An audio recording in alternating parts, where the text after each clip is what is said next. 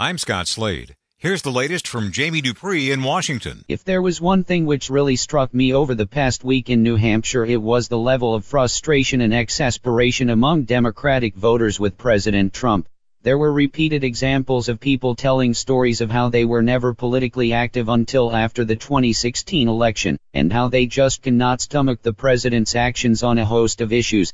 At times, voters seemed to be pleading with the Democratic candidates to put a stop to the Trump presidency, as independents and more moderate Republicans here in the Granite State joined in those assessments. While every president running for re-election is on the ballot, this is at a different level from anything I have seen before, and it speaks to the issue of Democratic interest in the 2020 race.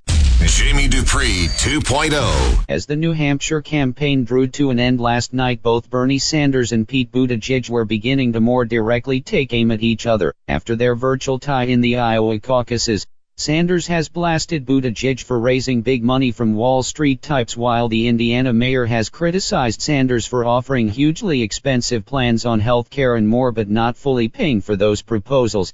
At this point in the campaign, when you hear candidates attack each other by name, there's often a reason for such an approach, and right now the reason is Sanders and Buttigieg are the biggest rivals in this race for the Democratic nomination for president.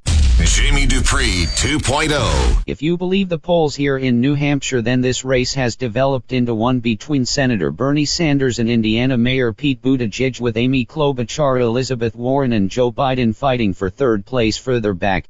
In terms of getting out the vote and the ground game here, one would probably have to give the edge to both the Sanders and Warren campaigns, with Buttigieg next followed by Biden and Klobuchar.